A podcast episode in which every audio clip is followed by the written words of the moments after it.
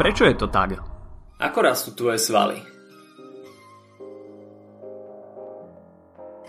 Tvoje telo nesie viac ako 600 kostrových svalov, ktoré ovládaš mozgom a predstavujú asi 40% hmotnosti tela. Fungujú v závislosti od tvojej vôle a vieš ich rozhýbať ako potrebuješ. Keď chceš napríklad zdvihnúť 5 kg do jednej ruky, mozog vyšle signál, aby sa zapojili svaly ramena. Keď ale potrebuješ zo zeme zdvihnúť 50 kg vrece, mozog aktivuje svaly rúk, nôh, chrbta aj brucha, aby si sa s tým úspešne popasoval.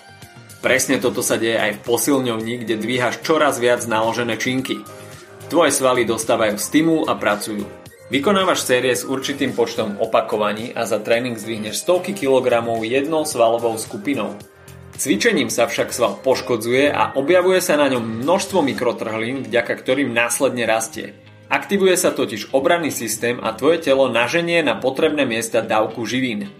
Zregenerovaný sval zostane väčší a silnejší, pripravený zvládnuť podobnú záťaž už bez poškodenia.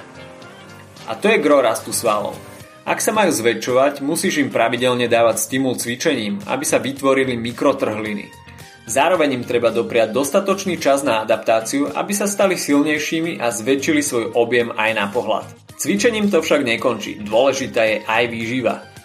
Vrátil si sa z prvej návštevy fitka nabalený ampulkami s výživovými doplnkami? Chyba.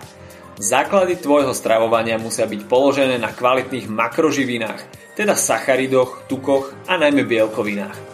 Pri raste svalov sa ich spotreba zvyšuje a denne by si mal zjesť 1 až 2 gramy bielkovín na kilogram hmotnosti.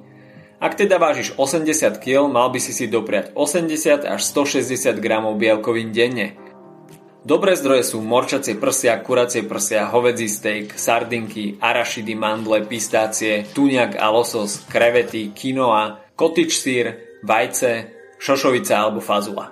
Snack s obsahom kazeínu je vhodný aj večer. Kotič cheese či grécky jogurt nakopnú činnosť aminokyselín až na 7,5 hodiny a prospievajú tak budovaniu svalov počas spánku. Keďže nie vždy je jednoduché pokryť potrebu proteínov, ako doplnok môžeš využiť aj proteínový nápoj od renomovaného výrobcu. S príjmom bielkovín to však netreba preháňať, inak trpia obličky a pečeň.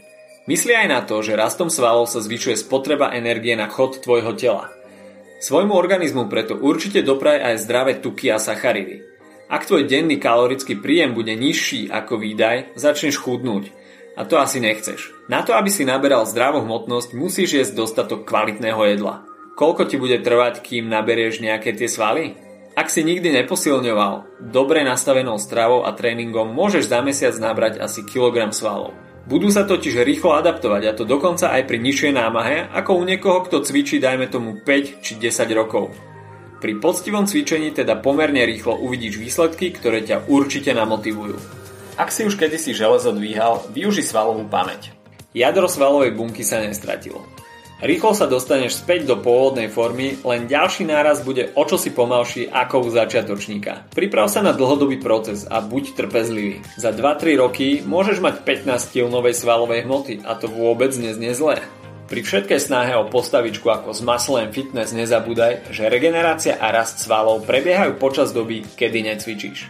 Cvičenie bez pauzy spôsobí nadmerné preťaženie a poškodenie, z ktorého sa tak ľahko nedostaneš. Každý má inú regeneračnú kapacitu, inú predispozíciu na rast svalov, iný hormonálny profil.